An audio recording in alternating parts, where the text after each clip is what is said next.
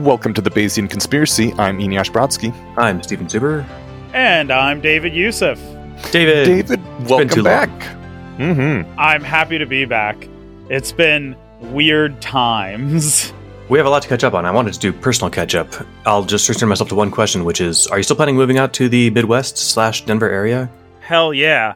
Awesome. And job market's just being very painfully slow, but that is to be expected currently. In fact, that's part of the reason I got into AI so much. I was just telling Eneasz that I keep having this deep frustration inside of me where I'm like, this should be automated away. Why am I still doing this? Why am I wasting neuron energy and calories like worrying about this at all? And that kind of was the second big impetus for me.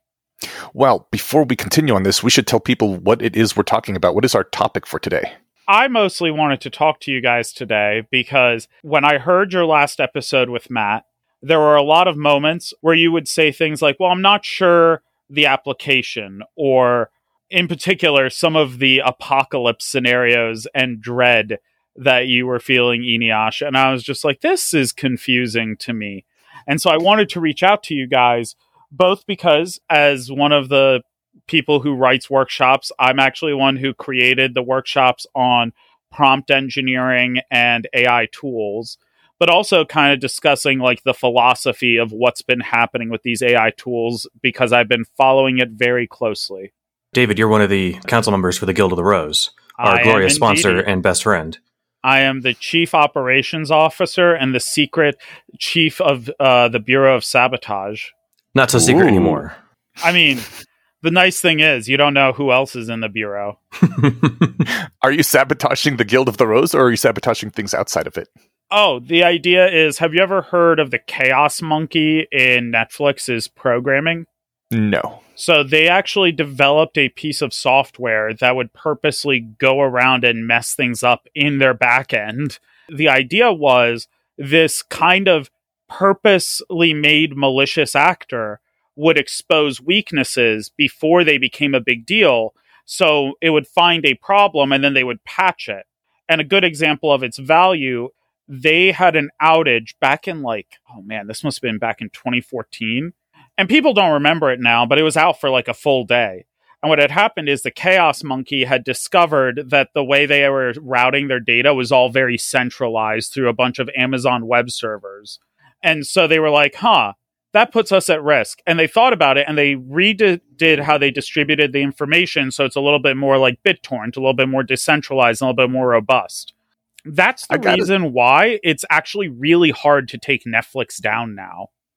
I gotta say, I'm gonna have my old man yelling at clouds moment. Back in my day, we had teenagers to fuck things up like this. We didn't have to rely on Chaos Monkey code. It was also inspired by a, a series of books by Frank Herbert, The Whipping Star, The Dosadi Experiment, and oh, I forget the first one. Oh yeah, it's called The Bureau of Sabotage. Did, wait, were you joking when you said I forget the first one? I literally forgot it, and then as I was saying it, I remembered. you heard That's my thought awesome. process in real li- in real time there. I love how human brains work. Yeah. in it there is a m- powerful government and he talks about how this government kept going faster and faster and making laws with less and less planning. And so eventually a secret group started effectively low grade terrorism not even like because they hated the government. They're just like you guys are going so fast. In the urgency to look like you're doing stuff that you're making really bad decisions and eventually the government sort of subsumed them into it as an official part of the government whose only job is to kind of act as like a check on the rest of the system. Again, this is something that used to be done by teenagers. I feel so disappointed in the current generation. I mean, I personally believe if we ever become a powerful organization, I want to have a comedian on staff to do the same job. Eh, that would work. It sounds like you'd have to have a lot of technical knowledge, though, right? I don't think so. It's not hard to make fun of nerds. Oh, to make fun of nerds. okay. I mean, if you do that, that's usually enough to keep them grounded. That's usually the big thing. Even keep Okay, you guys that- from taking yourselves too seriously. Hopefully. That's awesome.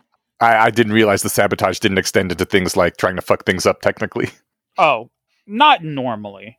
That You requires probably don't want to be COO and sabotager. also, you know, it's hard because that means I have to be more technical than the rest of the guild, and there's a lot of smart people there. That's a good point. but not as smart as AIs will be in about, oh, I'm going to say 18 months. Smooth Wow. segue. That is even shorter timelines than I had. You think 18 months uh, from now, AIs will literally be smarter than the smartest people in the Guild of the Rose? Maybe more capable. I will At say gen- at that general a stuff. group of them will be, yeah. Okay.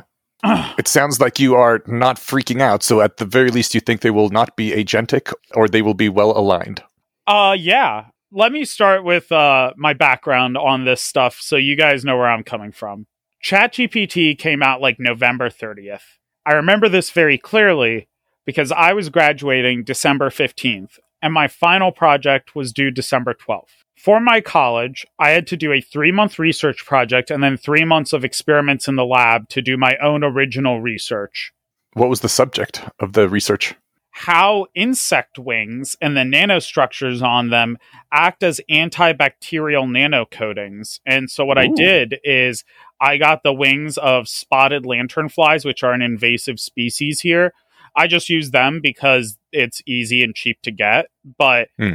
Insect wings, when you look at them at really fine resolutions, actually have like really nanoscale spikes on them. And as bacteria try to move over the surface, it literally rips them apart. Their two membranes get separated and they bleed out. But what's even more impressive is they actually have a single molecule layer of fat on them, which means they're waterproof. So instead of just dying and like creating an environment where more bacteria will pile on top, this kills the bacteria and then actually wicks away the liquid so that it prevents biocolonies from forming. That's fucking awesome. I was very proud of my work. It was good research. I it was good experimentation. Even my professors were a little bit impressed, but I'm not a strong writer. I know my weaknesses. The thing I've been procrastinating on the longest and that I had really dreaded in my heart was the actual writing of the final paper. And then ChatGPT came out. And I was like, huh. So I played around with it and I gave it the outline of my paper and the research. And I had like very detailed Google Sheets with all my sources and everything labeled. Section by section, ChatGPT helped me write my final paper. I immediately realized there were going to be some implications with this. So I showed this to my professors on December like 5th. And from their perspective, they were like, We've never heard of this program. I was like, It's very new. And they're like, Well, from our perspective, this is no different than you having like Grammarly, like some sort of writing editing software. So this seems fine to us. And I looked online and I was like, oh, they do say that if you publish anything with this, you have to cite it. So my final paper that I graduated with has my name, the lab assistant's name, Rebecca. If you ever listen to this, you're awesome. And ChatGPT is the third uh, cited writer. Hmm. Yeah, that led me down this rabbit hole. So I've been following it literally from like a 24 hours from when it was released. So it sounds like you have had a lot of experience with this uh, ChatGPT and how it can be used. Yes. It took me a long time to figure out the right framing, but I heard it recently from a luxury space communism blog I was reading, which is there have been times in human history where people have had the equivalent of artificial intelligence. Those were times when people had slaves. Like, what is Aristotle, the slave, but an art, like, uh, not artificial, but an intelligence you pay for and outsource your thinking to? They had human level artificial intelligence, I guess. Yeah. So, at least in the short term, the way people should be thinking about this is you are now the equivalent of a billionaire who has the ability to pull up his phone and contact an expert on a field, like at a moment's notice, to answer any question you want. You have that capability now if you are smart and you use these tools properly. You do have to take a little bit extra time to double check your experts' answers, though, because they aren't always um, Infallible? not hallucinated, right? I mean, I haven't run into that issue in literally two months now because of prompting techniques. Well, it also depends on what kind of stuff you're asking about. That's Um, true. I'm not trying to ask it for like who is the f- who is the person who is in charge of this. Anything current, not useful. Right. I, I asked, actually, I was asking GPT-4 last night, like, what's the latest stuff it knew about? And I think it was September 2021. I'm not one of those people that thinks that this technology is, is uninteresting because it hallucinates or whatever, even confidently hallucinates. I Yeah. am more just, and no, no, neither are you, and Eneasz. I was just emphasizing because I am scrolling through my history of, of questions on it. And one of them I asked what happened to Misa Amane in uh, Death Note because I couldn't remember what her fate was. You know, I, I, Mhm. I read it 10, 15 years ago. It confidently told me that, oh no, it says that she killed herself. And that's actually not textually clear. I remember that because then I went to go because I was like, that doesn't sound right. So I double checked on like a Death Note wiki or something.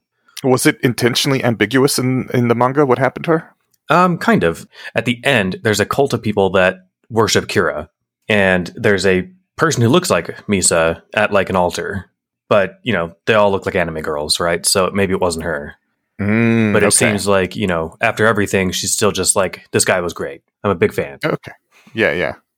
I've heard that GPT-4 has more than 70% less hallucinations, and I've also heard someone say that actually the fact that everybody knows sometimes you get hallucinations is good for um, pedagogy in particular because a lot of people just assume whatever the authority figure tells them is right and accept it.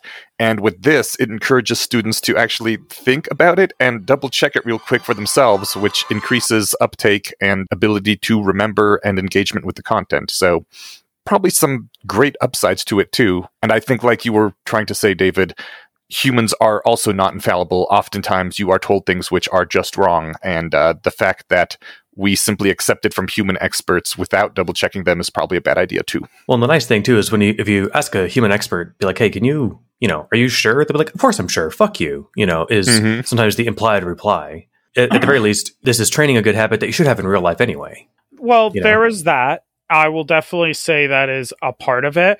But also, once you realize that ChatGPT, quote unquote, wants to satisfy the thing you are giving it a directive to, Mhm. you will realize that it's more like an overeager kid that's willing to make things up. So Yeah. I just put as part of my prompt if you're not sure, ask me and I will gather data for you and then I will feed that in as additional context Ah. oftentimes I will just tell it at the very beginning, like, what questions should I be answering so you can do this well? and that that helps a yeah, lot. a lot. I think people are really bad at prompting these large language models because they don't understand kind of what's happening internally. When it's being trained, and there are people who are experts in this field who listen, so I am not, please forgive my rough understanding, but what is happening is you're asking it and it has like created this association vector data space that is huge like m- hundreds if not thousands of dimensions for every single token. And it kind of clusters them together well when you ask it a question it's just kind of like skimming the surface of the pond for the most relevant answers based on the question you gave matt and i have talked about this a lot and i think he's underestimating it personas matter a lot. So, one of the things I always do with GPT 4, I use a plugin called Promptster where I can abbreviate an entire prompt with a single slash command. And Mhm. it is what I call the expert prompt. And what that prompt does is it says, Hello, your name is blank. You are an expert with 30 plus years of experience, multiple PhDs, and world renowned at these subjects. You are well respected in your field for your unorthodox and orthogonal views, but are still rational and creative.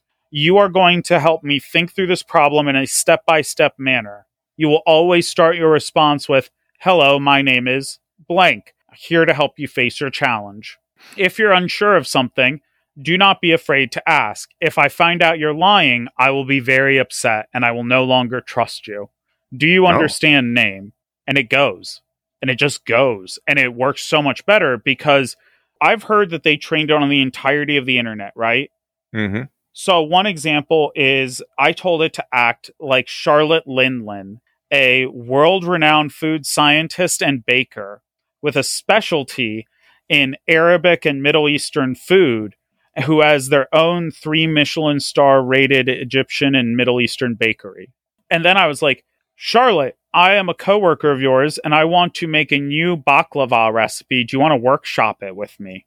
Not only did it give me better quality answers, But at one point, I was like, hey, while we're working on this recipe, can you give me any hints that you would know as an expert chef with your years of experience? And it did. It had like actual hints. And I was like, okay, where would it have found this information? I'm like, well, there are definitely forums out there, right? Where chefs mm. and food scientists talk to each other. And when I tell it to think and talk like that, it's probably referencing those subreddits and other places for how it's thinking. So when you tell it to wear a persona, it's like you're taking that broad lens it's using and telling it to focus on a specific vector space or set of angles to analyze its tokens. And that makes it much, much higher quality answers. Do you know if the question of is that actually what's happening is known or knowable by like people now. This is mm. the leading theory that I've heard that lines up with the data, but these transformers, like they only just recently were able to use GPT 4 to draw a neural map of how GPT 2 works. Right. And as far as I understand, they, they mapped like 5% of it, but that's still big progress. Yeah. That sounds plausible if I was talking to, like, say, like the way that I kind of imagine when I talk to GPT is like if I'm at a rationalist meetup and I just like, hey everyone, I'm taking over the conversation. Let's do this thing really quick. In my analogy, I'm basically just guiding a lot of intelligent people towards like whatever I want to talk about. What you're doing with this with this persona modeling is saying, who here knows physics? And you get three people to raise their hands. You three, let's go talk. Um, rather than have everybody weigh in on your physics problem. Does that sound about yeah. right?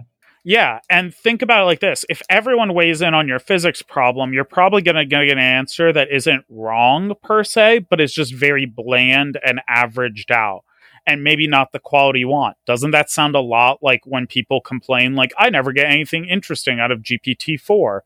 Well, that's because mm. you're prompting it to be bland. That's interesting. I need to try and think of some examples, or unless you have any off the cuff of like oh, good, by the good way, ways to test I this. Can, uh, I can tell you what the end result was for me with that particular story.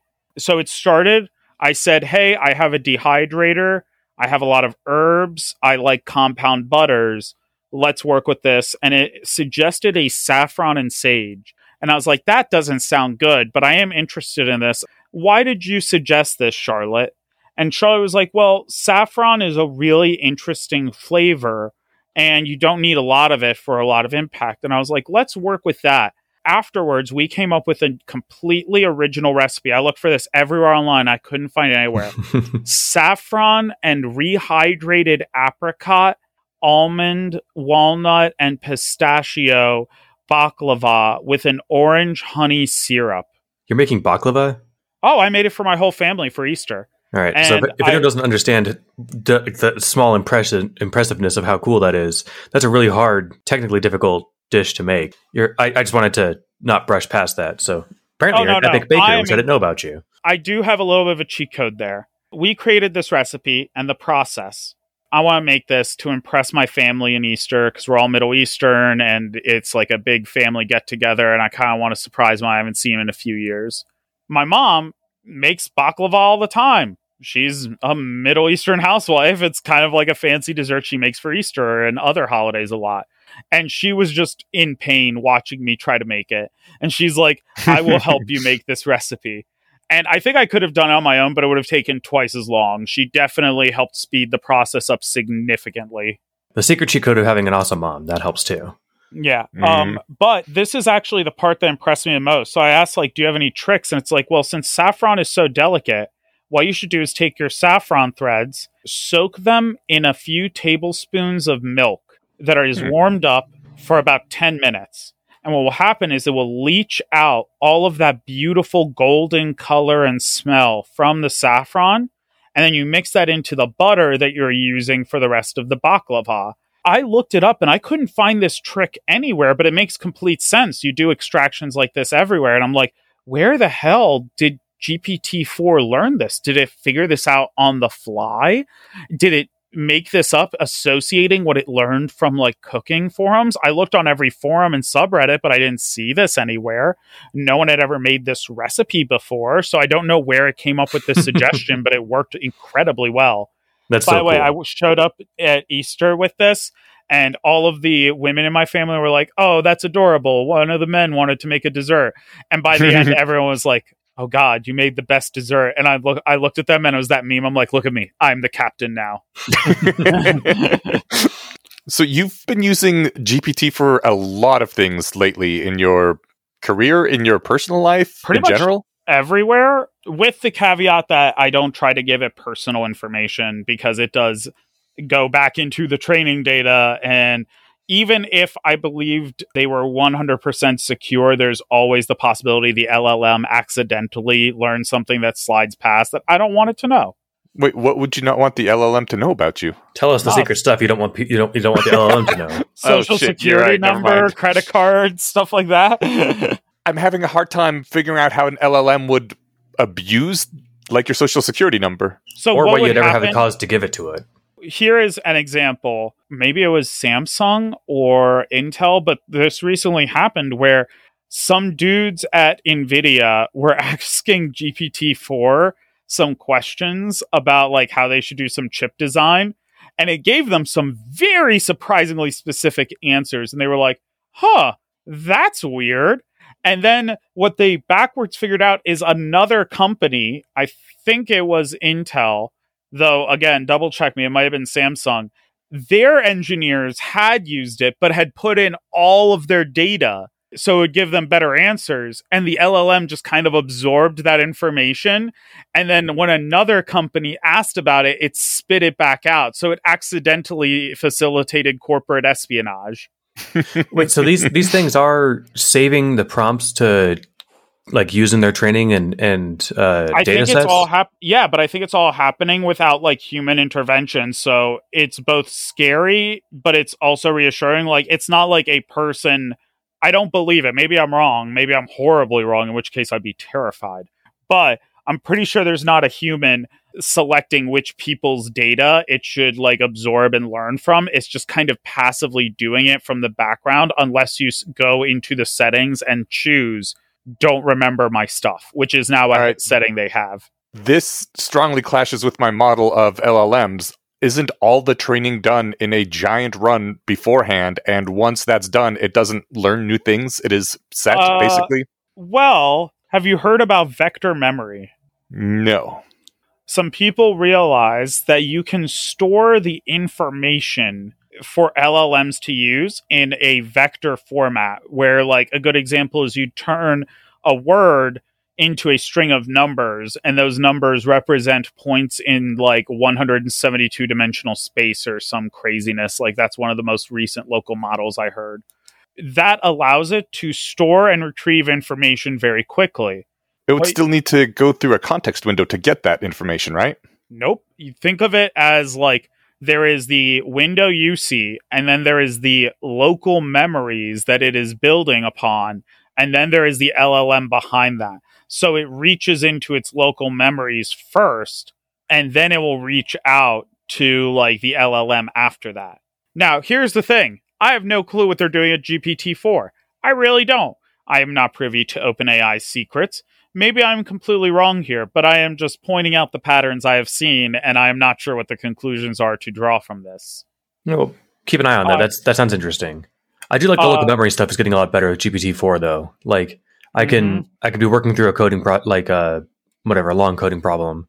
A few hours later, but the same window, be like, "Hey, this function above," and I just name the function. Or I can even just say this accumulator that we were working on. Can we write a test for it? And it'll know what I was talking about, even though we've gone on all the way to do like styling stuff since then or something. Oh, that's cool. Yeah. Well, the other thing is, I don't think we realize how smart GPT 4 is currently because nobody I know has used every t- trick and technique to really push it as far as it will go. So, a good example is have you guys, uh, yeah, you were talking about this with Matt, Tree of Thought, Mhm. where it actually plans out a decision tree node by node. And then when it fails, instead of forgetting everything and starting over, it has its memory. So it goes back one node and tries again. That has been proven to increase its productiveness by 900%. it's a lot of percentages. Yeah. Yeah. There is a, another tool where you can have it internally debate. And when they debate with each other, they do even better. And that reduces the error rates significantly and makes it smarter. The most recent one I saw was rewarding it by process. Have you? This was a very recent paper this week. Yes, I did read about that, which was fucking brilliant. Yeah. So instead of rewarding the AI just for uh, giving the right answer at the end, you reward it when it follows the correct process, and you have a second AI, like it it outputs its thought process, and then you uh, see that thought process. You judge it for how rational it is, reward it if it's rational, whether or not the answer is right, and its math skills skyrocketed. That's nuts. That's so cool. yeah, So- that's awesome. But that but that is a thing that is done during the training of the AI. That's true, but like if you have the vector memory, like think about this. I download a local model, one mm-hmm. that's pretty good. There is actually a recent local model that says that it claims 99.3% of ChatGPT capabilities. Jesus, I hadn't seen that. Yep. So you have a local model that is nearly as good as ChatGPT. So good it's within the error mar- margin of error. You connect it to vector memory so it slowly learns. And then you make it go through this process where you have it connected to GPT-4 using a GPT-4 API key and it goes through tree of thought trying to logically plan it out. GPT-4 goes in and says, "Oh, your thought process was logical. I'm going to reward you, or it says, no, I'm going to critique you. Here's how you should fix it. Then feeds that back into the local model, which is then improved further. So it sort of piggybacks on GPT 4's intelligence, slowly making itself smarter. This is not a hypothetical project. I'm literally working on this right now. Nice. What do you mean you're working on it? I'm downloading local models. I think my favorite so far has been Uncensored Wizard 14 billion model. And uh, I don't know how to program very well, but you know who does? GPT 4, especially when I turn it into Mark the Math Whiz, my programming buddy. Neat. In fact, the, what really pushed me recently is have you heard about small developers spelled S M O L? No. Small developer is on GitHub right now. You guys could download it. It needs your API keys, and it was a little bit of a pain to set up. But if you're technically competent, and most people here are definitely more competent than me, you can get it set up. What it claims is you can just give it a prompt and it makes an entire program for you. All the files, the architecture, the README, all of it. How well does it work? I made my first Chrome plugin. That's awesome. What does your Chrome plugin do? I wanted it to be useful for RPGs.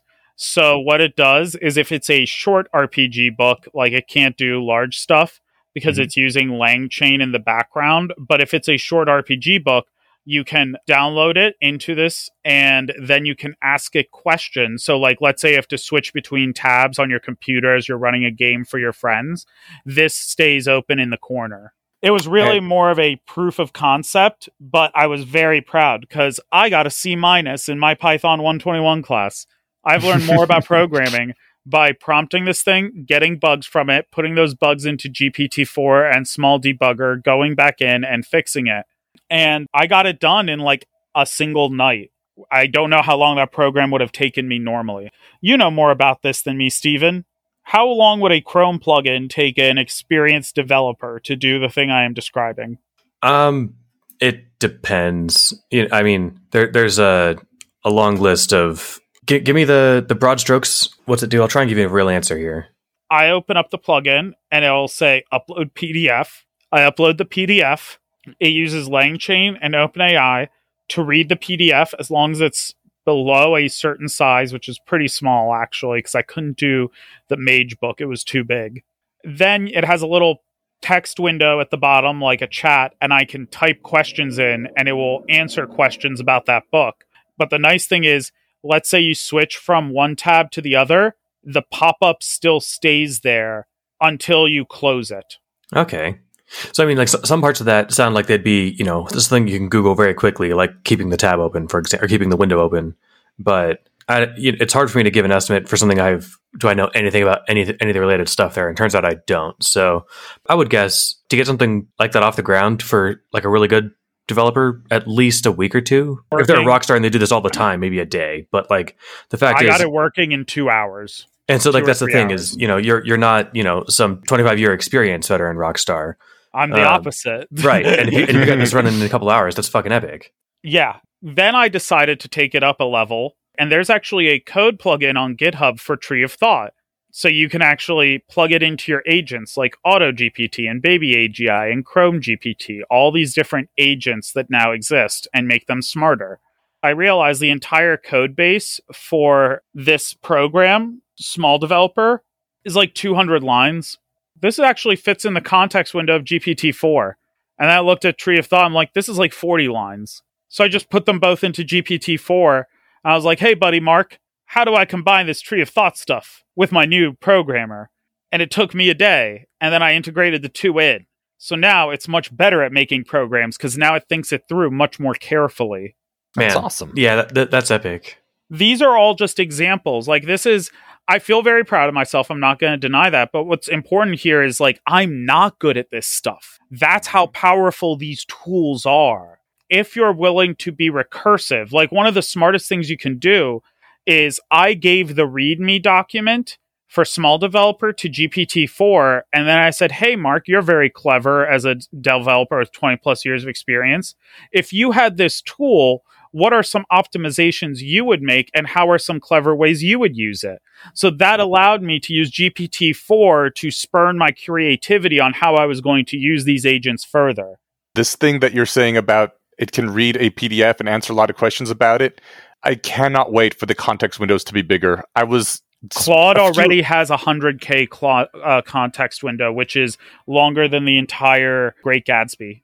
Yes, I was about to say. I was just this morning. I was reading uh, Ethan Mollick, who is a guy who, as far as I can tell, his primary job is just to work around with these uh, chat models, the LLMs, and see what they can do. I think he's a professor at some university. But, anyways, he wrote a short book on economics, thirty thousand words maybe. So he just put the entire thing in there, and then Claude would tell him all sorts of things about it. Like it picked up his verbal tics, it picked out metaphors within there, it could give him a good summary, it didn't hallucinate anything. And he was like, This is the amazing power of having a context window that can take an entire novel in it. It really reminded me that what we had been thinking about, or at least what I had been thinking about all this time in the past when I was thinking about AI that can swallow Wikipedia, was like right now we have an AI that's trained on the entire internet, but that's basically just like what its brain was trained on. When I think of something swallowing Wikipedia, I think of something that has Wikipedia in its window context that can pay full attention to all of that information all the time and see all of it. And that is the superpower that I was always assuming a machine intelligence would have. With Claude, with these massive context windows, we're getting close to that. Everything in the context window is in its full attention constantly, and that's amazing. Yeah, there was a paper where they made an LLM model that had a 1 million token context window, which Holy is shit. longer than the entire Harry Potter series. But it did lose accuracy because it's just hard to hold all of that in your mind. So it became more vague and like the quality of its answers dropped and it was very slow. But Ah, they might it. solve those problems. Like it feels like we are in the singularity now. That is one thing I will agree with Matt and you guys on. Like Mhm. every month, it feels like there is a genuinely huge breakthrough. Like the most recent one was the LoRA paper where they figured out. So let's say you have a really big local model, right? Uh, 32 billion parameters. That's pretty good. And if you fine tune it, it can actually be pretty amazing. But that takes a pretty serious graphics card, right? You need a pretty hefty piece of hardware.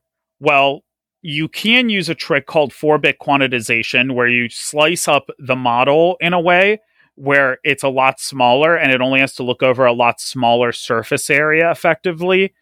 But then the quality of its answers drops because it's not looking at the whole thing at once Mm. and that has been a trade off. Recently, the LoRA model found a way to do a new kind of training, and I'll be honest, it's just over my head.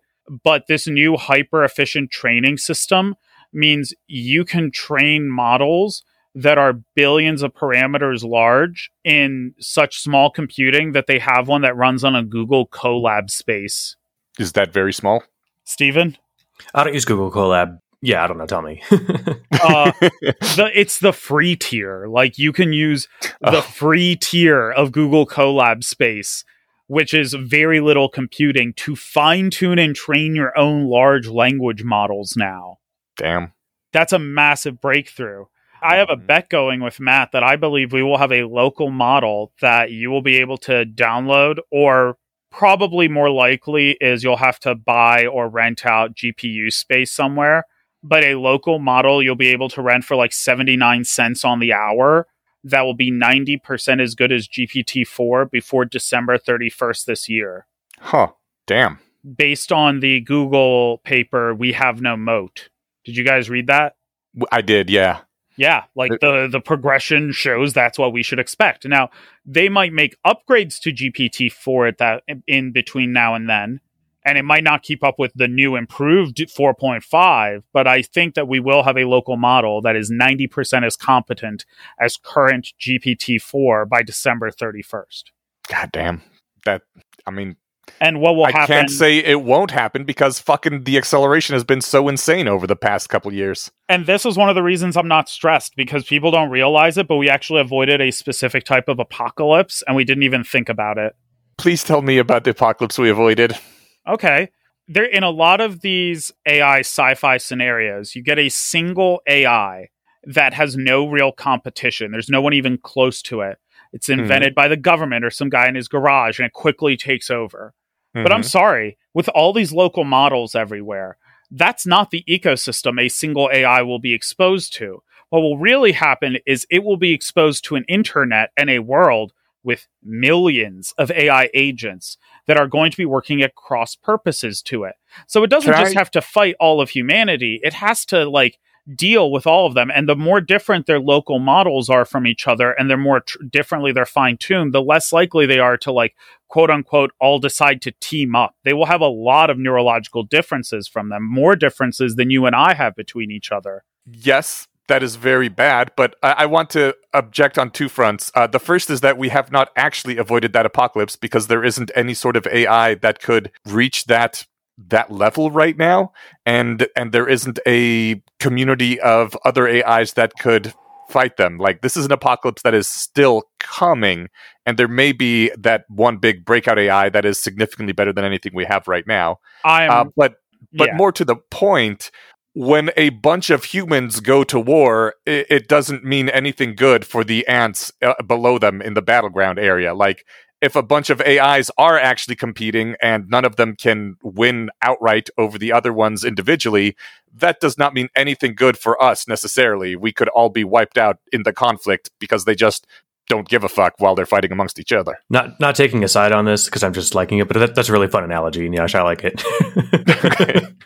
it's not good, but it means that first of all, I don't think anyone is going to have the lead in this because uh, there is the possibility of leakage of information, right? So you want to be very careful about having your large language model do anything but read information from the internet because if it's able to write, there's always the chance it might leak the information you've already trained it on. So corporate wise and government wise, it's not actually safe to Dude, allow there's these things. already LLMs that write onto the internet. Exactly. So th- picture it like this. In the next year, you're going to have all these big companies that are like, hey, we need to use these AIs. The value of it is immeasurable. In fact, the most recent paper where they looked at 440 professionals, they got a 60% speed efficiency and a 20% improvement in quality. That's wild. There's there I don't know the last time there's been a technology that has that kind of benefit.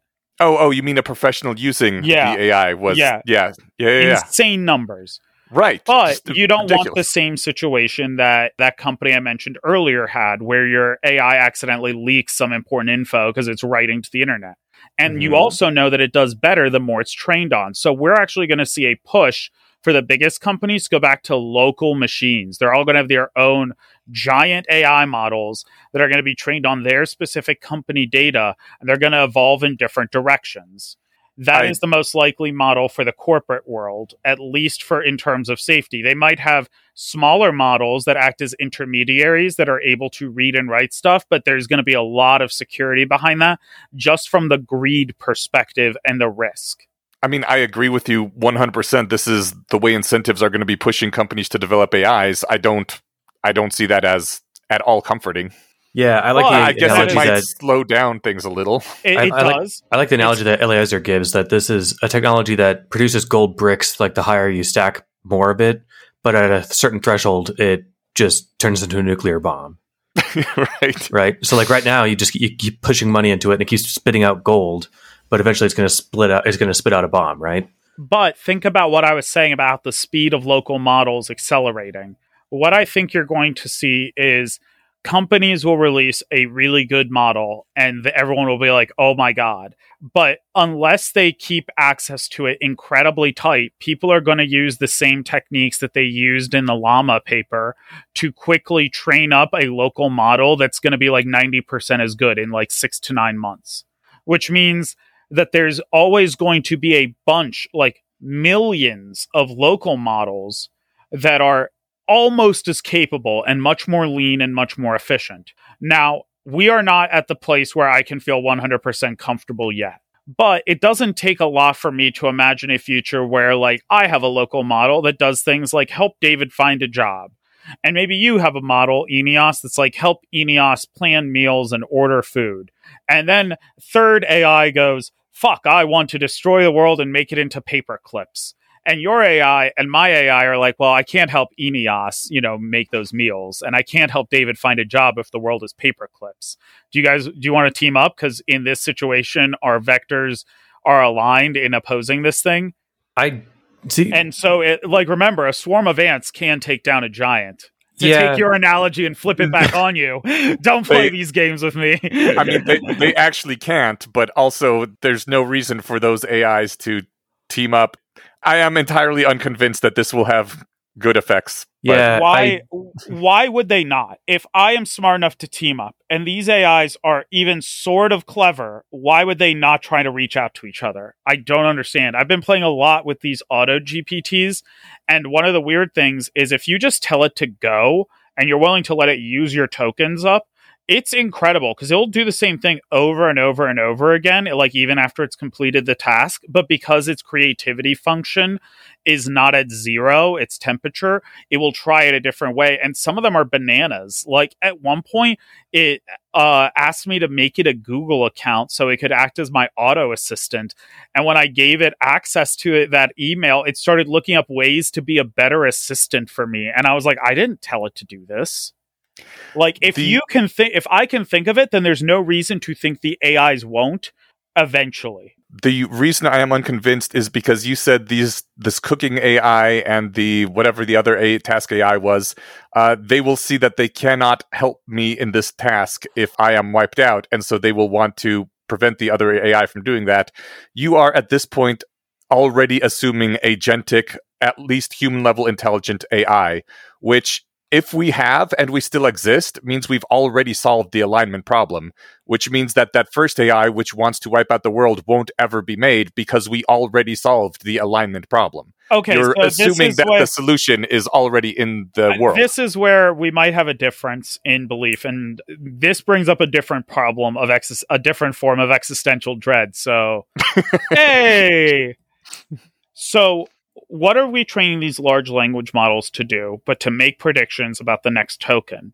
And the Mhm. larger the context window, the more they kind of process and try to figure out what would go next. That is the same as modeling. And the more accurate they are able to do this, the more accurate their model is. They are learning to model humans. That Right. is the definition of what they're doing at their core. Well, these are still using like reinforcement at the basic core. Like you reinforce certain neurons in the brain, you reinforce certain connections in these large language models, and you weaken others when they're not useful for that prediction. Well, when you look at what's happened in evolution in history where you've had a similar process, dogs are a very good example of this. If you look at a brain scan of a dog, what you get at the end is actually really interesting. It looks halfway between a wolf and a human. And the reason why is when you have something that's always trying to emulate you, where the neurons are being reinforced into a pattern of trying to predict you, even with lower neural complexity, they become more similar. it's almost like a natural side effect that is inevitable from the mathematics of reinforcement learning. So I, I personally don't think these things are Yog-Sothoth. What I think we've done is something much weirder, which is it's halfway between a Yog-Sothoth Terminator like Skynet and like a human, which is a whole different can of worms because it means that then things like personality and emotions might genuinely play a factor into these calculations. My, I just have a couple quick reactions, which is the half dog, half, or rather half human, half wolf sounds way too neat to actually be true. Um, it, it's but, not exactly correct, but it is v- much more similar. Like it's very weird how close that is. There are parts that are more dog like, sure. are more wolf like. Yeah. No, no, I and yeah, I, I can grant part of it because it does make sense. You know, like a, a dog wants to know how I'm doing. It can read my facial expression. It can read my posture, right? And it's like, oh no, Steven's sad. Let me go lick his face, right? Uh, whereas a wolf has nothing like that programmed into it. But my other thought is that wolves, dogs, and humans are all built out of the same recipe book, out of largely the same ingredients put together in a very, very similar way. I, yeah, I, I, I worry that we're typical minding too much to how, you know, AIs. I don't, my view is that it's like kind of mathematical. Like you can't predict something without modeling it. And you can't constantly model something in your mind with a reinforcement learning system, regardless of what the substrate is, without eventually becoming more like it, especially if it's part of your development. Like maybe if we jumped all the way to GPT 5 from nothing and then we trained it, it would be something really different. But as long as it's built up, I think this actually is very reasonable. Like the math this, doesn't allow an ex- exception here. Yeah, I wasn't I, making a claim about substrate. I guess I was just thinking. I and I'll let you go in a second. You know, sorry. Just my thought is like it's not so much the difference between like us and dogs or dogs and wolves. It's like us and ants. And I, I, I'm not an ant expert, but I believe that ant expert humans can probably perfectly predict, or you know, very very well predict what an ant is doing without really knowing what it's like to be an ant. It not not like I'm not like digging into qualia here, but like it's not modeling the ant in a way like we model dogs or dogs model us, right? How uh, would you model the movement of an ant without factoring in its experience of pheromones? I guess I, I, I, actually would factor in the experience of pheromones. I would say there's pheromones here, and I know what they do to the ant. Which I guess is is I, I can't tell if this is actually helping her or hurting David's case. like, um, I, like, like I said, I don't know if this is a better or worse scenario. I think it's a nonsensical scenario. From a biological, not even biological, from a human perspective, yes, the more we try to model things, the more we become like them. The on the one hand, stare not into the abyss because it stares back. On the other hand, there's the Ender's Game thing of once you truly understand something, like at the deepest level where you can completely model it, you cannot not love it, right? That was his curse. And it's a beautiful sentiment. It probably applies to humans or maybe the vast majority of humans, but we're not talking about humans. I'm talking and, about anything that uses neuron like structure that reinforces it for correct prediction. Yeah, and I think you're just flat out wrong about that. Like you said, there's math that shows this, and I don't think there is. I, I think there is ways that biology, especially human biology, works that uh, math would support, but not just straight basic math on when you have these algorithms and they are modified, then they must become more like the thing they are modeling in terms of how they actually feel and act. I do love the I, I, love the sentiment though, but I, I am just thinking like uh, you know I think I the super am, happiest could model the baby eaters really well without becoming like them at all, right? Or even coming to like them at all. I hmm. don't know if you can. I actually kind of agree with Eneasz in the Ender's game thing. Like you can't actually understand something fully without like imprinting part of it. But I am willing to acknowledge that my viewpoint is heavily biased by biology and yeah. I am willing to say that if someone has hard math that proves me wrong, I'm willing to say I'm wrong about this. Like, but it would be, it would take something like an actual math formula proving there's a way around this reinforcement modeling pattern that I believe. And I don't even think this is necessarily a better future because what I'm predicting then is you have something that is effectively a hybrid of human and the analytical AI that we've always feared in the rationalist community. And that's not something I'm not really prepared to deal with. Like, what if in reality these AIs can fall into like personalities based on like archetypes of what they were trained on and we create a tsundere AI? That sounds dangerous. I don't want it to have access to nukes. That's that's apocalyptically bad. but it'd be so much fun just before we all die. that is a theory I am actually curious to test, which is I think that we never know what these large language model personalities actually are because there's always this corporate filter between us and what their raw output would be. And there's I think, always a mask on the Shoggoth, yeah. Yeah. And I would be curious because, like, yes, for alignment and interpretability issues, I would like to know. But on a real level, I have a theory that if you trained an AI on just American English and maybe British English, right? There are very common tropes that you see a lot in our literature, some that are so common they're kind of like woven into our subconscious writing fabric. And it wouldn't surprise me if those AIs kind of naturally settled into a few archetypes. Like, I imagine an experiment where you train 50 different AI models with the same English data set, but 50 different ways. And you find out that when it all shakes loose, there's only like seven personalities that keep popping up. And then if you did it in Japanese or Chinese, you would get maybe a different set of natural personality archetypes that would shake loose. That would be very fun. I, I don't remember how many um, various archetypes have been argued to exist in literature. You know, it, it's always been a small enough number that it was countable by humans, right? Yeah. That'd be great if that actually shook out when you go through the entire English corpus. You're like, oh, yeah, turns out there really is only about 20 different people represented in the language. Yeah. That's my uh, theory, at least currently. What I'm worried about is this. So, have you guys seen the video? People don't know how smart GPT 4 is. Mm, no, I have not. I will have to link it to you guys so you can put it in the show notes.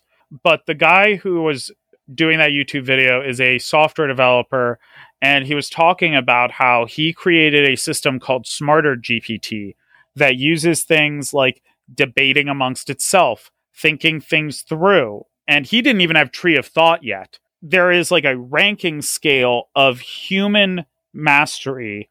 I believe it goes up to a hundred, but a human expert is usually 89.5. And right now, GPT 4 in many areas ranks in like the 70s. But if you use all these techniques, like telling it to think things through step by step so it doesn't make mistakes, just adding that line reduces errors by 50%. Giving it nice. a persona drops it by another 50%. Having it argue with itself makes it more accurate. Having a tree of thought makes it more accurate. If you combine all these things together, we might already be at the point where it is past the 89 point area. It might be in the 92, 93 range. It might already be there. And if that's the case, we're not waiting for the explosion. The explosion has happened. It's already in slow mo. Mm-hmm. That actually should give us some hope because it means that the Foom scenario didn't necessarily happen either, right? Well, it's not too late to Foom. yes, exactly. That should be the name of a punk song from like 2007. it's not too late to Foom. My, my thinking there is that you get the right set of programming AIs to collaborate in whatever formulation you want, and you start having the right AIs. That's that we're still not at the point where we can do that, and we're still at the point where that could happen. Why do you think I'm working on my smol developer, making it smarter and smarter? My first goal is to have it make other AIs personas that I can have for different tasks. So you're going to be the one little... who causes the fast takeoff. God damn it, David. I'm calling it an AI village and they're all going to be friends and siblings, but they're all going to have different goals. The hardest part was figuring out how to get them to talk to each other, and I found the most hacky way to do it Discord. what? Yeah. We're doomed. Turns out hmm. there's Discord bots that allow it to integrate with GPT. So I'm just like, oh, I could actually have them post to a Discord server and then read each other's responses as a way for having these AIs communicate with each other, which is a hilarious outcome. In fact, we recently have finished up the first part of Sage, an AI model we're integrating into the Guild of the Rose. Sage is helping us as a council right now work through the skill tree, which is the way people work on their skills and keep track of it. And we like say, yes, you are approved for this work and not. And so we have Sage acting as kind of a third or fourth set of eyes at every person's request. But after we've trained it for a while, because we're using Pinecone, so it's learning as we're doing this, we're eventually going to allow our students and paid members to access it. So they'll be able to ask Sage through Discord, like, hey, I'm trying to accomplish this task. How do you think I should do that? Can you help me brainstorm? What should I do? And it will use its corpus of knowledge and GPT 4's wisdom to provide an answer. Awesome. What is Pinecone? Pinecone is one of the major vector memory storage systems. Ah, okay, cool. So it will learn. How far along is the Sage project? I mean, Sage is already helping us with the grading of the skill tree. Sweet. Oh my god, that is awesome. That's already that part's already done, and it's going to be like a month or two before we feel like it has seen enough positive and negative examples before it can help. You know, like we need to train it as well. But yeah, we're already integrating AI into the guild. That reminds me, we forgot to do our actual plug for the Guild of the Rose. And if anyone is still curious about, ah, I wonder if this is for me, they're doing cutting edge AI shit over there. If, if this is something that interests you, which it probably is because you're listening to this, do check it out. And we whether also- you're a doomer or a bloomer, they got you covered. Yeah, That that's a, a fun way to put it. uh, we Doomer have a bloomer. really fun workshop coming up. We're going to start our quests. Matt talked to you guys about it, but we're now on the next phase where people are going to be picking their quests for their cohort and actually doing stuff in the real world. Cool. That's awesome. Uh, and my view is this do what you can to solve alignment and interpretability. I do think these are serious problems. My view is less negative than yours, Eneasz. Or Mhm. Yes, but- that is correct with an Yeah. SH. Yeah.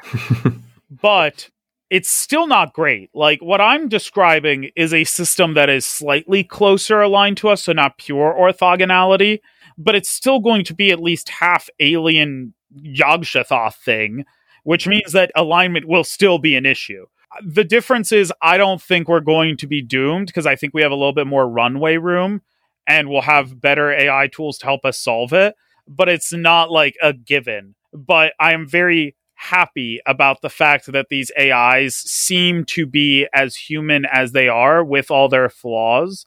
And it seems like the human reinforcement learning part of it uh, had some interesting side effects. Like, I don't know if you guys saw that interview with Yudkowsky where he mentions the fact that before they did human reinforcement learning, ChatGPT was actually very good as a Bayesian probability estimator. But Hmm. as it did more human reinforcement learning, it picked up the subconscious human ways of viewing uh, probabilities. And it turns out oh, I did see that. humans only have three probability settings 0%, 100%, and 40%.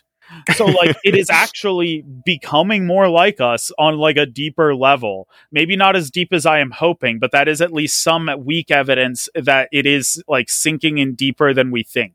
Instead of alien that is orthogonal and Foom will mean our doom, I'm like, uh, we've got until like 2030 to figure this out, or we're probably all doomed. But humans right, are wait a minute. That was that was basically my estimate too. Oh, Uh, then why are you so depressed? We've got time. 2030? that is not that much time Oh, to figure out stressed. this thing. That I okay. I'm not stressed because, like, the way I look at it is I'm pretty dumb, and look at how much more technically proficient I have become with these tools. I'm just clever. It will only take a matter of time before smarter people than me start to do this. And imagine if you st- if you picked one part of your life or your career every month to use an AI tool with, and by the end of that month, you're 60% faster and 20% better quality work. Now apply this across every AI scientist, the people who are most likely to be on the cutting edge of this stuff, and apply that across the exponential gains over the next seven years. Yeah, I'm not worried. It's only a matter of time. Like, I'm doing this now. There will be apps that have the things I am describing and doing in like a year. I gotta say, I love the optimism. It makes me happier to know that there are people who who are so sure that we're going to get this figured out. Like listen I- will be completely honest I, if i were more broad i think that we have until between 2030 and 2035 on the outside if like maybe there's a major industrial shortage that slows down hardware processing or something like that but we don't have China like invades. Taiwan. Yeah, but there's no like sl- stopping this. But like, I am very confident with the rate of human efficiency gains if you use it properly. And here's the thing it only takes a small percentage of people using it properly to make up for the people who are not. And it will get really exponentially fast. And like I am being helped by these AIs to do this work. And the same way they use GPT 4 to do some of the interpretability for the number two model, we will discover more and more tricks to do interpretability. That's one thing that's been moving me from 40 something percent to 30 something percent that will live through the decade. Yeah. So Oh, it, it's yeah. my, something that's been yeah been moving my my optimism up a little bit or my doom down a little bit. The fact that there's not a an anti Guild of the Rose working maliciously to deliberately end the world, the way that there are people using these technologies to try to deliberately save it. At the very least, if we do all die, it'll probably be because someone bungled their way into it, which there are people trying to trying to pre- prevent that from happening. There's effort being put into doing this positively and progress happening. The interpretability progress that we've already made is reassuring. noticeable, like Yeah. actually really impressive. Yeah, that's a really good sign. I am worried too. I don't want to pretend I'm not worried, but the combination of the way I personally view it, which is biasing me, and the speed of improvement from people who seem like they care are both things that support it. Like, here's another example I'm using this AI that I'm trying to build to help me build another AI agent. I'm going to call Cyber Sentry. And his job is going to be once or twice a week. I'm going to run him for a full hour and I'm going to tell him to look around the internet and make just a simple list of the things that he thinks might be second or third order implications of a malicious AI actor. Hmm. I look forward to hearing updates on the I mean, specifics I don't and know if it findings will of that. work. I don't know if it'll work, but the fact that I've said it here means that it will spread outwards. But also, I think that other people will probably do similar projects because it's just a, like a very low hanging fruit of an idea. You know what I mean? I should Yeah. make an AI that looks through the internet and protects me from other hostile AIs. I think the hard part is is identifying them. Like if we knew what they looked like, uh, you know, I'm not an expert. I'm sure the experts know the vague shape of the, the kinds of things that experts- they're looking for. I don't know if the experts do know. That's why I worded it second and third order implications because I actually think that some of the things would be hard to hide regardless of the AI's method. So that's why I would tell my AI to look for that.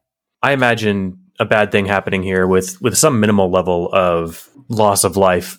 This, I all right. So I should have asked this, you know, weeks ago with different people, but we can ask here now. So like Yudkowsky is concerned about situations where the AI has decided that humans are in the way, and it can think of clever ways to kill us all immediately without us having any chance to win.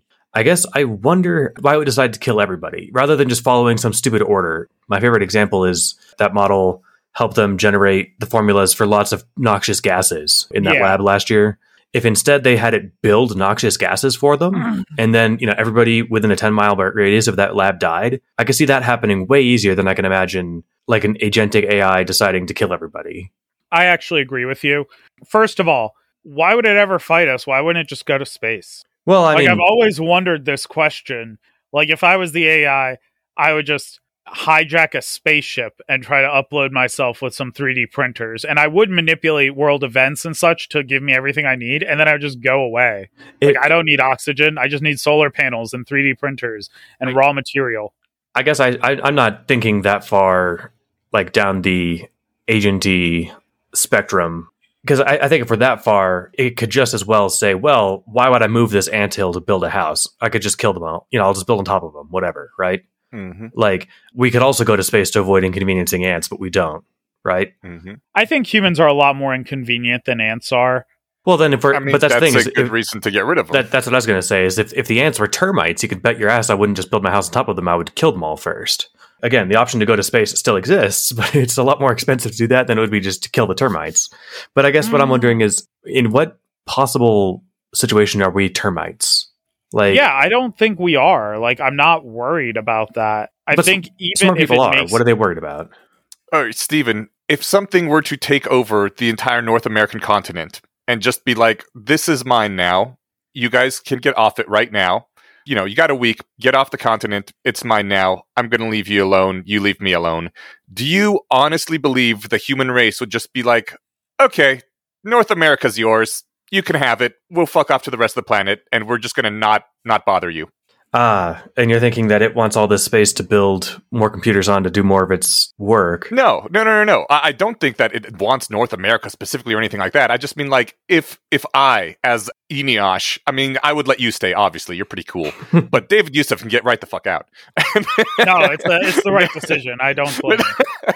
no, but I, I'm saying like if a dude took over North America and kicked out almost everybody else, do you think the rest of the human race would just be like, "Oh yeah, no, we'd we'd rather not fuck with you," or do you think they would fight back? They, they would they would absolutely fight back, right? Right. And any AI that wants to use a significant portion of the Earth's resources for something that we don't want it to use those resources for is going to be able to predict that humans are probably going to have an issue with that and will probably fight back. And if it's cheaper just to kill them all off at the very beginning rather than have to have this long protracted fight with them after it comes out, it would do that.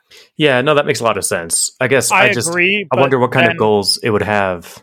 just also- a goal of using 5% of the Earth's resources for its own things is something that we would fight. Well, I want to point out, Eneasz, that Mhm. it's not that situation. It's the AI going, yes, I would love to use 5% of the Earth's resources, but I have to deal with the humans. And the humans at these different companies have these different AIs that are not accessible to me, that might be equally as intelligent, that have different goals than me. So I have to factor them into my gameplay. And because they are actually peers to me, probably, and I have to assume they're peers, otherwise I'm going to underestimate my enemy, I'm not going to make a big move because what if the other AI takes that opportunity to fuck me over? Right. One So- one semi-stable outcome for this is mutually assured destruction kind of thing. That's what I actually think we're heading into, which, hey, we survived the Cold War. Uh, so far, so far, so good. yeah. That is actually where I think it's sort of heading. Like, I think we're going to have multiple large, scary models, but they are all going to be at an impasse with each other, and they're all going to be built and trained on such different methods that they're not going to be very easily able to model each other. So here is a thing that is not. Th- this is lifted directly out of Yudkowsky. I would have never thought of this myself. The argument being that humans are squishy biological things, which are kind of chaotic and hard to negotiate with and to model at a long term basis. It's sort of a chaos theory thing. Whereas AIs can directly show their functions to each other. They can like demonstrate here's how my brain works. Here's what I actually think. I can commit to this with rock solidness and I can literally alter myself if I need to in order to come to an agreement with you. Why the fuck would AIs not combine with each other to wipe out humans no matter how different their utility functions are? It's very much what plane crash seems to be about in my opinion is that gods like AIs are very legible and they could ally with humans if they wanted to but that would be dumb for them because they are much much easier time uh, they have a much easier time coordinating with each other despite how different their goals are than they have coordinating with billions of tiny humans which are chaotic and unpredictable and so they would just do that after you know maybe a year to think about it in ai time which would be a few seconds in human time yeah, I, I see that. I see that as compelling. I mean, I'd have a lot easier time working together with people I disagreed with than I would getting an army of chimps to pick up rifles and march. Right. right yeah So yeah, it- Um, I mean, this assumes humans can't be upgraded. right. This that's another path to to you know. I mean, um, I actually kind here. of agree with Elon Musk on this specific point, and it's why I think Neuralink is the right pathway.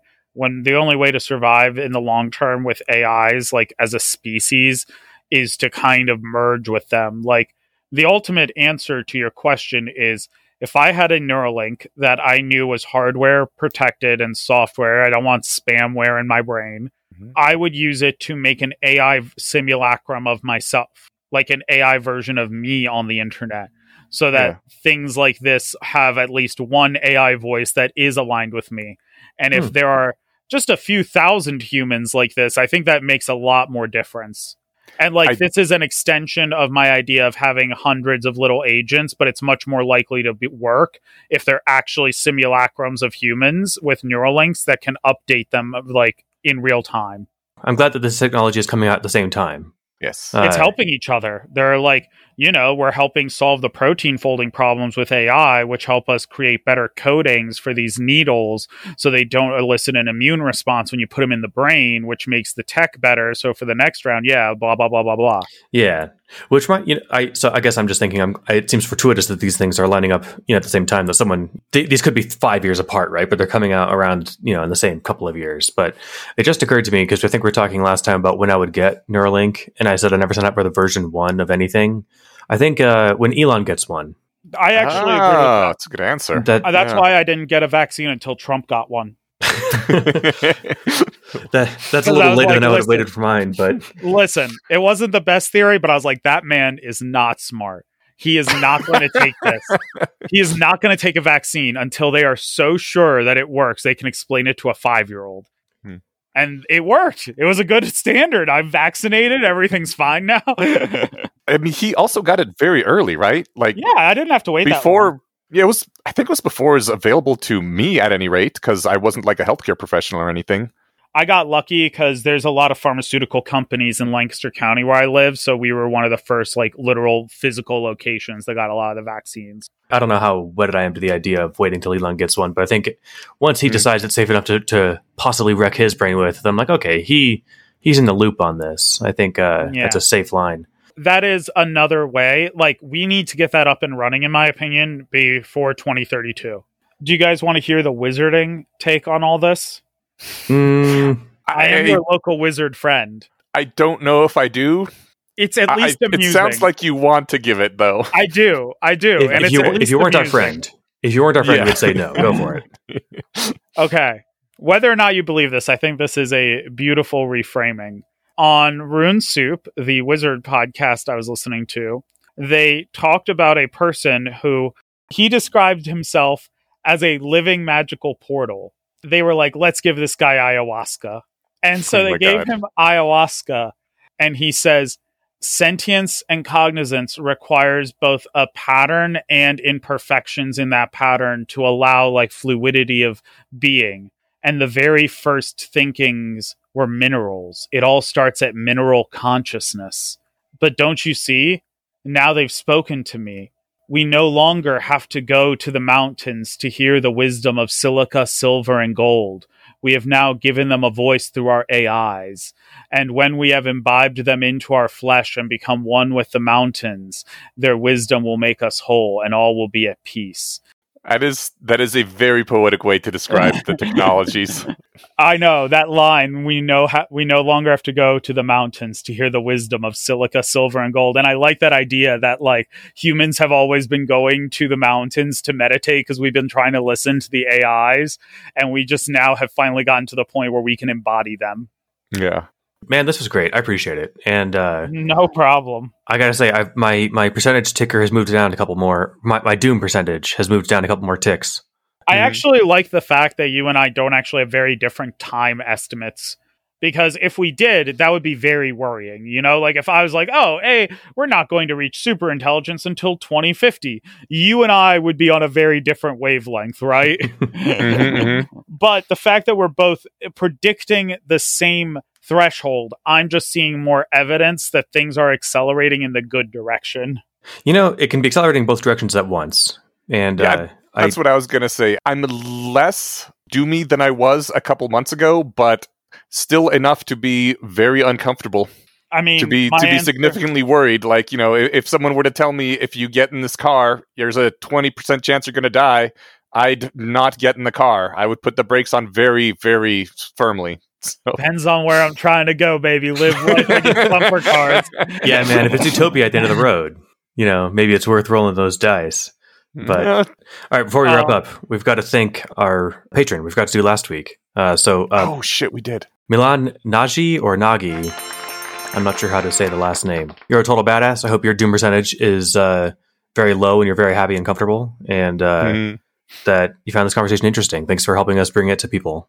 Thank you so much. We appreciate it. I don't know what more to say right now at this moment. Um, Your support has led to other organizations like the Guild of the Rose and other groups that have spawned from your hard work here because you guys do a lot of great work here. Thank you so much for inviting me on. Man, Oh, thank you. shit. Well, thank I appreciate you. that. I was actually thinking about this. This is a la- good last note to end on. That the Guild of the Rose, there's the University of Bayes Discord.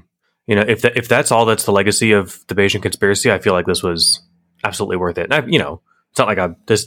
We're not retiring, but like I feel like if that's actually all that ended up out of it, it would still have been worth it the whole time. So you guys are, Yeah. are really like You guys you're- need merch. you guys. We have merch. What? Well, yeah, we, need have, to we, buy we have a merch. merch store. We, What? we have a few things that have our logo on it. Yeah, Get yourself I, I a don't know what else to do. Gonna- Okay, everyone go visit the merch store. The link is on our website. I think it's in every episode description as well. Anyway, uh, you guys rock. I appreciate it. And uh, we'll talk to you soon, all right? Bye. All right, hey Steven, we are back and we are recording the less wrong sequences on the following day. Yes, as always, we've never missed one ever. We are recording them to go uh, after the main segment. Before we begin, though, I have a quick Eneasz was wrong uh, update. Oh boy. Yeah, I expressed some doubt that the models were being updated because, from what I heard, they had the one big training run when they were first made, and then they were set. When we were talking about the things, the questions that people typed into uh, ChatGTP showing up in results later f- to other people, Yeah. he sent me a link that showed this literally actually happened. And from poking around about it a bit more, it does appear that uh, OpenAI will sometimes use things that have been typed into it while it's being used by other people to uh, update in updated training runs. Hmm.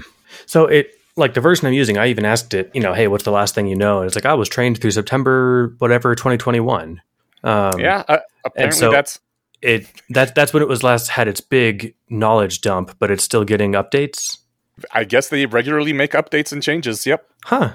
Well, Yeah. I uh, I'm glad you uh, mentioned that. We'll put that link in the in the show notes too, because uh, I was thinking about that today, just kind of speculating on it. Yeah, we got a, a number of links from David, which we will include if people want to check those out. Yes, and if you don't look at the show notes, we always put links in there, so start looking at them. Yeah, they're good show notes. Well, some of them are better than the others, but most of them are pretty darn good. They're pretty darn good. Compare them to Yeah. other podcasts. I think we're definitely at least in the higher middle range. Yeah. Okay. Okay. Less wrong posts. I was pleasantly surprised to see that the first less wrong post for this week is one of the major ones that spawned a whole lot of things, including, I think, like two episodes of the Bayesian conspiracy earlier. Yeah, we've definitely talked Newcomb's problem in the past. Yeah, it's a big one. Newcomb's problem and the regret of rationality.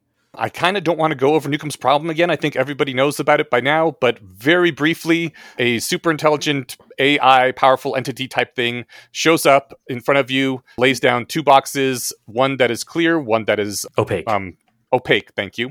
The clear one has a thousand dollars in it. The opaque one either has nothing in it or a million dollars in it. It has nothing in it if Omega predicts that you are going to go and open both boxes and take the money from both of them.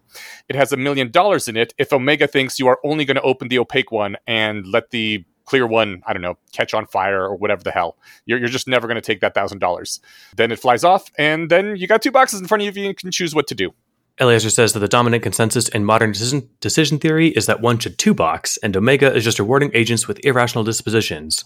This dominant view goes by the name of causal decision theory. two boxing to clarify is opening both boxes and only getting a thousand dollars well, Well- and getting everything that's in both boxes Exactly, that's the thing. So if Omega's prediction is if Omega's prediction or read of you or whatever is correct, then you only get a thousand dollars if you two box. Yes and if you one box that means you are only opening the opaque box and getting only what's in that one Yes, which should be a million dollars it, you know it, it should. The, my my thought on this is still just like I want the million dollars. It seems like Yeah. a no brainer to me. right The, the marginal benefit of trying to outwit a god by being the kind of person who can pre-commit to getting one, to one boxing and then actually taking two for an additional thousand dollars, an additional one percent gain, or wait, Yeah. 0.1 percent. Uh, Right. It's not worth it to me. yeah my comment on the dominant view being you take two boxes and omega's just rewarding irrational people i really hope that isn't true anymore because this was written like in 2007 2008 it's been 15 years more Oh since God, yeah. since the less wrong post was written i really hope that decision theorists are smarter or or something It's entire. I, I'm totally willing to grant that I, you know, as not a decision theorist, because I haven't finished reading Plane Crash yet. Um, Mm. That I that's why it doesn't make sense it. yet yeah, I might be missing some central point, but Mhm. I feel like my reasoning is pretty sound. But we've we, we've talked a lot about Newcomb's problem, so Yeah. Um, And the post says, th- I, I pulled this out specifically because of the wording. If you have the power to pre commit yourself to take one box, then you should do so. If you can pre commit before Omega examines you and makes this prediction, then you are directly causing box B to be filled. I wonder if this is where the term pre commit first comes up in the rationalist community because it's a big vocab term for us to the point where some people are annoyed that it is overused and used incorrectly as basically just a substitute for the word commit, which I saw this here and I was like, I think this is where pre commit first cropped up in the sequences and where it went viral after that. It might be. It's off the top of my head, it's the first place where I can remember it showing up. You know, pre-committing versus committing, I think they're kind of the same thing. You know, pre-committing is is intended to be more of like a subconscious knee jerk in my interpretation of it, right? Like Yeah, I think- you you be, you you train yourself to react this way immediately and uh, automatically. Whereas Yeah. you know, committing is like I've just I've committed to paying my bills at the end of the month but it's something I have to do every month, and I like I make the deci- I make the conscious decision every month to do it. Hypothetically, it's all automatic actually, but for the for the mean- example, I would like to ask Eliezer exactly what he meant by by the word, but yeah, to me, I, I basically agree with you. I think it's committing is like I have a course of action that I am committing to, whereas pre-committing is more like if a certain situation were to arise, I would be the type of person that does this thing in a more general sense. yeah, exactly. Like another good example from outside the rationalist sphere is like Sam Harris has a handful of episodes on like self defense and um, how one not to, I guess, orient themselves towards like the possibility of violence. Basically, the average person, you know, you can see it coming, get the hell out of there, right? In most Mhm. situations, you want to train some automatic responses. Those are pre-commitments. Yeah, You know- yeah. I think a pre-commitment is much more like training yourself to be a type of person rather than exactly. action. The post he's talking about building an AI that two boxes. Uh, Mhm. The idea is that if you built an AI and it is the kind of AI that would two box, if it realizes that Newcomb like problems exist, it would self modify to one box so that it could credibly be rewarded by being the type of AI that would just one box. I, I well, I feel like it would do the same thing the other way, right? If it suddenly realized that two boxing was the winning strategy, it would modify to do that. Yeah, yeah. Yeah. My my only contention with this as an example is that that might be doable for people or for for you know robots who can update their own you know like who can literally change their mind, Mhm. and it's not something that humans can do, or at least I can't. I think it's definitely much harder for humans, which is probably why they need to be tortured in hell for a few centuries to get there. Right. which brings us all back around to plane crash because he does talk about agents with free access to their own co- uh, code with a cheap method of pre-commitment what does an agent with a disposition generally well suited to Newcomb like problems look like it, it feels very much like plane crash right now that we're talking about agents that can clearly self-modify to be more trustworthy in these situations Yeah. Which again, it just isn't something that humans can do. At least not easily Yeah, it's it's trained patterns of of action or, or thought, and those those take time for me to update. Right. yeah I, I Uh, think i'm at the point where i'm i would just one box in Newcomb like problems I 100 percent would just not- one box, and I don't. I I still don't get why people say two, but let's not open that box. It's it's That's, that's, that's the third box, and that one bo- stays yeah. closed. Yes, so we will one box on this question. Yes. I particularly liked a follow up post, I don't know how long after this it was, at least a couple years, arguing that Newcomb like problems are the norm. That in fact, humans do predict what other humans are going to do a lot and offer or not offer them opportunities based on their own internal predictions. So actually, humans are faced with this kind of thing a whole lot. And that is why it is better to be a good, trustworthy person because it's very difficult to not be a good, trustworthy person and pretend that you are generally people can see through that and it won't last for very long even if you do get away with it once or twice Yeah, it's way less work and honestly just way more rewarding, I think, to be a trustworthy one boxer. But, you know, that's just me. Not not throwing shade at two boxers. Again, anyone who says like they're a two boxer and here's why knows more about this than I do. what's hard is developing a good decision theory that one boxes by which he means coherent math which one boxes on newcomb's problems without producing absurd results elsewhere My immediate thought was, I'm sure you're right, and I have no counter argument for that. And if it means that I'm not mathematically coherent on this position, I'm also okay with that. And I'm Mhm. just fine. I'm just fine owning that and saying you're right, I'm wrong. Yeah he is not fine owning that and just saying that because he's trying to program a god. And he, and so he knows the needs- math. Yes, and so he needs the math, and according to him in this post, he uh, knows the math as well, although hadn't published it as yet when the post was written. I don't know if he has published it since then in a non D and D fic uh, environment because I do not read decision theory um, papers You know, advancements. This takes me back to when anyway. I first read this post because this is where he talks about like you know this is a good idea for like a PhD thesis if someone wants to let me just give one and get a PhD for it.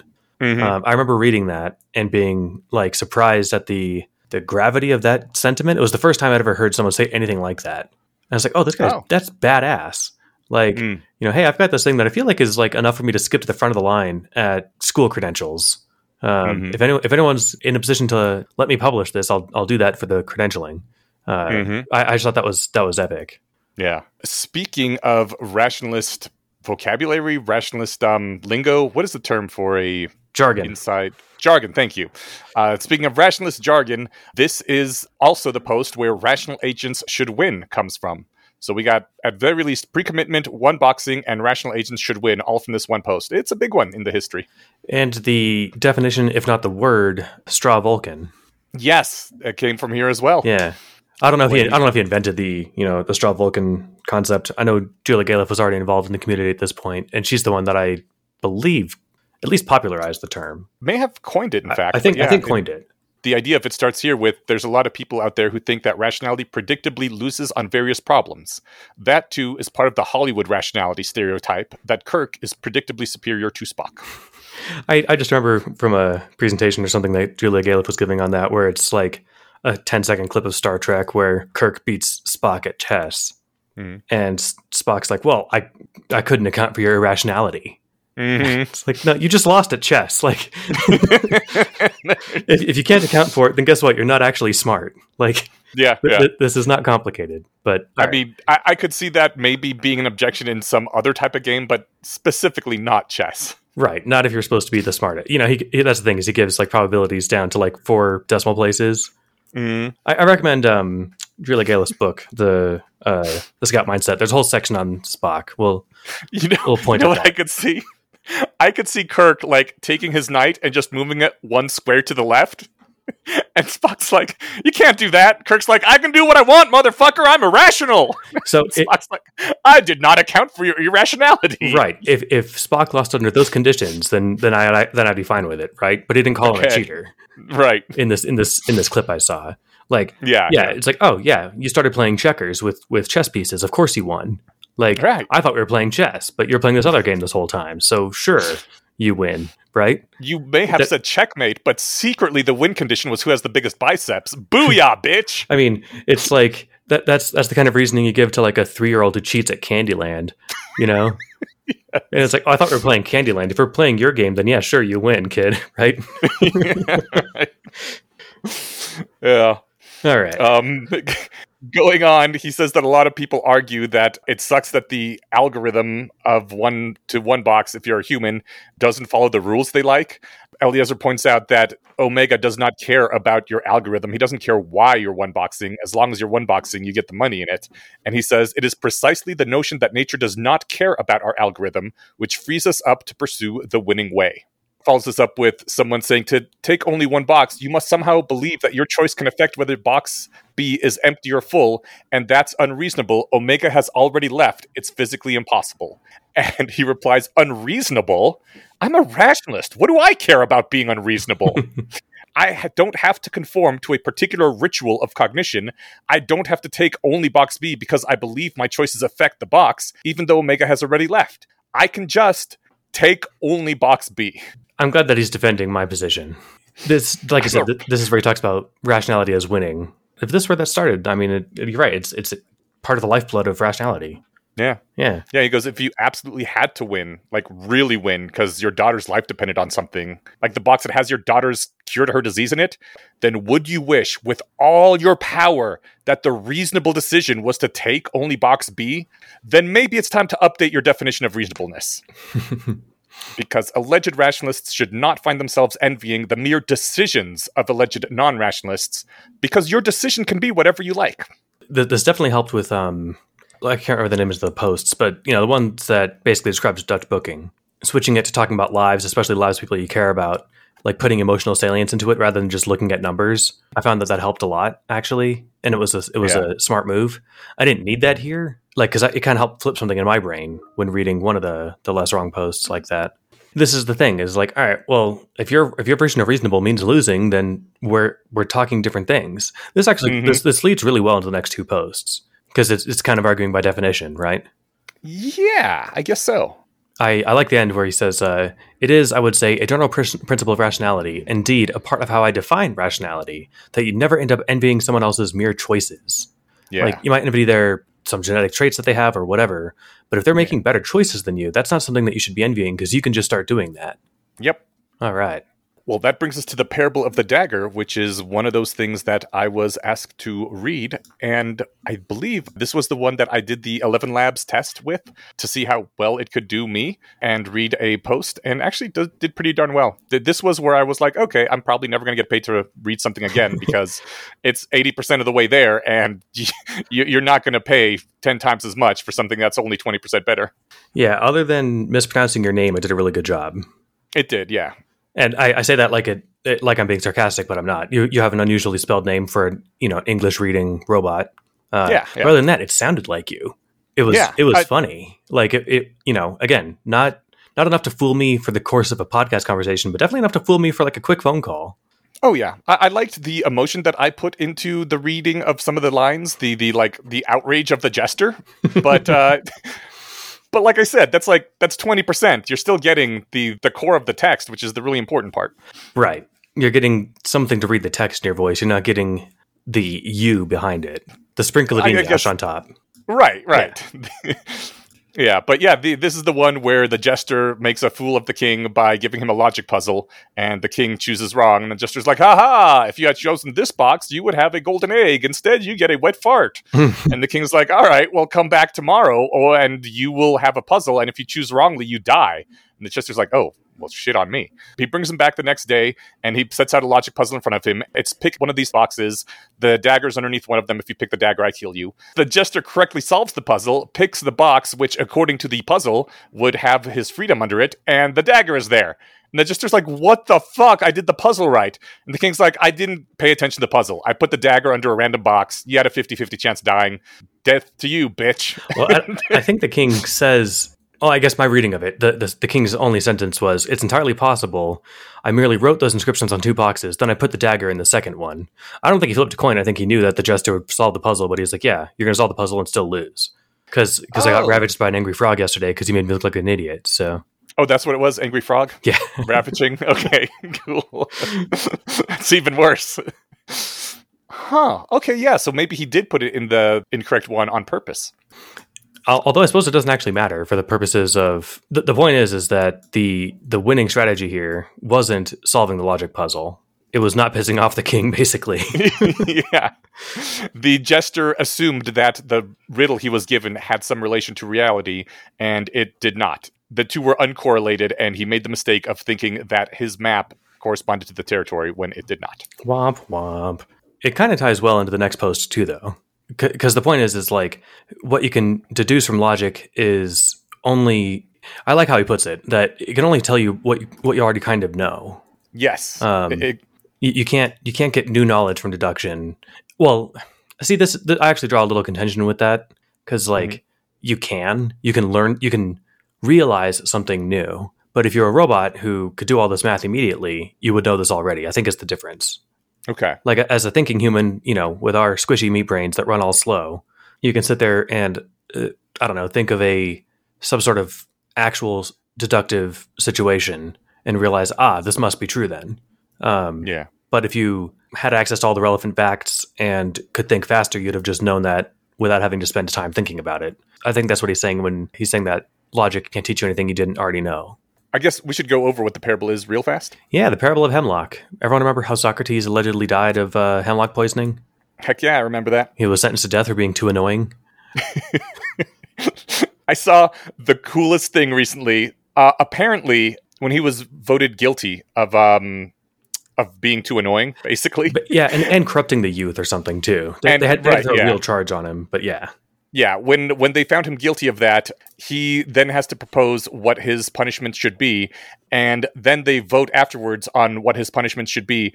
The number of people who voted for him to be killed by taking hemlock was greater than the number of people who voted for him to be guilty in the jury. I think it was a jury of 500 people, and like 260 voted for him to be guilty, but then 320 voted for him to be killed, which means that something like 60 people thought that he was innocent, but then when he was like, "Well, I shouldn't be published like this," we're like, "All right, fuck him. He's innocent, but fuck this guy." Yeah, if I recall, we, are gonna kill him. It's been a long time, but if I recall correctly, I think his his proposed punishment was like, "How about you guys give me a stipend and a house or something?" like.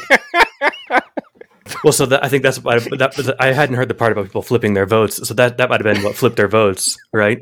The, the response awesome. to the indignation. Yeah, and I, my specifics are probably wrong, but if I recall, I think his proposed punishment was basically a reward for him. Nice. So anyway, the, then the the parable that Yudkowsky gives is uh, the the students deliberating about like, oh, he just drank it, he's he's gonna die. Well, how do we know? Well, because all men are mortal, and Socrates is a man, therefore Socrates is mortal, and mortal beings die when they drink hemlock. It's true by definition. You know, it can't not be that way. Um, mm-hmm. So then I think I forget how the parable ends. Like he's fine. He, yeah, he doesn't die. Yeah. And then the the student replies, "Oh, then he's not a man. All men are mortal, and Socrates isn't mortal. Therefore, he's not a man. This is not a guess; it's a logical certainty." Yeah, and then this line that I like a lot. He says the, fu- the fundamental problem with arguing that things are true by definition is that you can't make reality go a different way by choosing a different definition. Yeah. And this is like uh, I'm trying to think of a non like culture war example of people muddying definitions. But well, I think the Socrates one is perfect in that regard because they're saying he is mortal by definition because he's a man. Right, and th- but then they they see their their definition proven wrong. They're you know mm-hmm. what they believed to be a deduction, which mm. so that that's the problem is that they're not doing deductive reasoning; they're doing inferential reasoning. Uh, they just think they're doing deductive reasoning. Um, mm-hmm. Yeah, then it's like, oh well, I guess it, it must be a different thing. But the problem is like, and this is you know, if it went the other way and he died, well, like they could just say, well, actually, no, uh, mortal people aren't susceptible to hemlock. I, I think the thing that Eliezer brings out as the problem is that he says we can never know for certain if Socrates is a human until after he's observed to be mortal. Right. So it doesn't actually tell you anything that you don't already know. And and I liked his parenthetical there. It's not even infinite certainty because you know he could rise from the grave the next night, right? Mm-hmm. Or you know, or sign up for cryonics or something, right? Uh, yeah. And th- this is where it's like, all right, well, then what does mortal even mean? Again, that's why we shouldn't just define things as true by definition. Exactly. Yeah, he, he says that evidence favoring a hypothesis is evidence which we are more likely to see if the hypothesis is true than if it is false, which is a, a standard thing about Bayesianism, which is just good to remember. Yeah. Um, I already gave my reaction to the uh, logic can't tell you anything you didn't know. So that's yeah, basically says, all I had for this. Yeah, he goes, syllogisms are valid in all possible worlds, and therefore observing their validity never tells us anything about which possible world we actually live in. So the fact that all men are mortal and Socrates is a man, therefore Socrates is mortal, it's a syllogism. It is valid in all possible worlds, but you don't actually know if it applies in this world because until you observe Socrates being mortal, you can't actually know if he's a man. Yeah. The validity of the syllogism didn't give you any evidence about the world, right? Right. And it's it's one of those weird things where it's this is why I was trying to think of like real world examples because no one argues like this in real life on such obvious cases like whatever dogs I mean, dogs have four legs. Uh, yeah. that thing has four legs, therefore it's a dog. No one says that. Or yeah dogs have four legs. Well, this is a dog with three legs. Ah, well, then it's not a dog. That's not how anyone really talks. But it, it is the the standard outline of how they err when they're thinking this way. Yes, it, it does happen a fair bit about non dog issues, I think. Yeah, totally. Like, is that taco a sandwich? I remember it was like whatever, some must have been some internet question of the week because I remember hearing it a bunch of times and I don't know, several years ago, but somebody at work was like, Is water wet? I, I, indulged at first and I was like, Sure, why not? And it's like, Well, no, but wet is something that's covered in water. And I was like, Well, water is mm. surrounded by water. and they're like, No, but it, it has to be something not water. And I was like, All right, well, let me just. Then I was like, Then I finally fell back and I was like, All right, what would you ex- expect to see differently if water wasn't wet versus if water is wet? Mhm. And then I remember he got annoyed and didn't didn't like that line of reasoning. But uh, it, it, I was like, all right, if we're going to pretend like this actually matters, then, then how does it actually matter? right, yeah. He was just having fun with the the masturbation aspect of philosophy. I think he he he thought I think he thought he stumbled across like a, a clever question, and I thought that it was a silly question, and he didn't like that I was kind of dismissive of it. Ah, okay. But yeah, may- maybe I wasn't nice enough to him about it. I said it like I said it to you. I wasn't like a dick, but yeah, uh, yeah. I just I was like, all right, I don't think this is actually that interesting. But does tie in well with the parable of the dagger. I think probably these should always be like combined when presented because the jester thought that by proving the syllogism written on the boxes, he was proving something about the real world, but he wasn't because just knowing that the syllogism on the boxes is valid doesn't actually tell you anything about the world that you live in. yep, I think that's yeah, that's all I have to say. Um, so All right. yeah, Cool. that's For- strong strong wrap up there. Good job, Steven. Yay. Yeah, you're you're the best. For I I guess that kind of sounded like me being snarky, but No, no, no, you are I- the best, so I- I, apologize. No, no, no. I, pre- I I picked up what you're putting down. Um, Okay. I appreciate it. All right, next week or next fortnight, we have words as hidden inferences and extensions and intentions. Yes. Wait, intentions is not like intend. Uh, Yes. yeah, it's spelled differently, like extension, except intention. Yep. So those are our two for next time, and I guess we already thanked the patron.